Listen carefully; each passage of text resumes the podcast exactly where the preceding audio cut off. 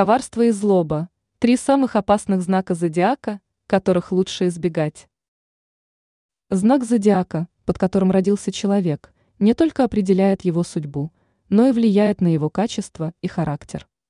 Однако с некоторыми представителями зодиакального круга лучше избегать общения.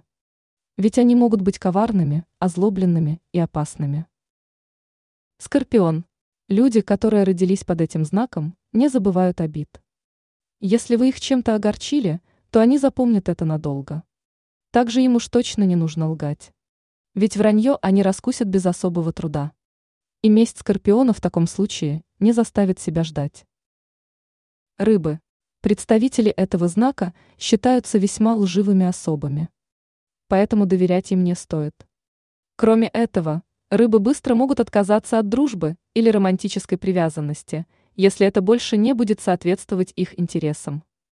Поэтому с ними всегда нужно быть готовыми к предательству. Лев. Люди, которые родились под этим знаком, могут казаться достаточно добродушными и отзывчивыми. Но они могут показать и свою худшую сторону, если кто-то посягнет на то, что принадлежит им. В таком ситуации львы не только попытаются вернуть то, что считают своим. Они вполне могут заставить обидчика пожалеть о содеянном.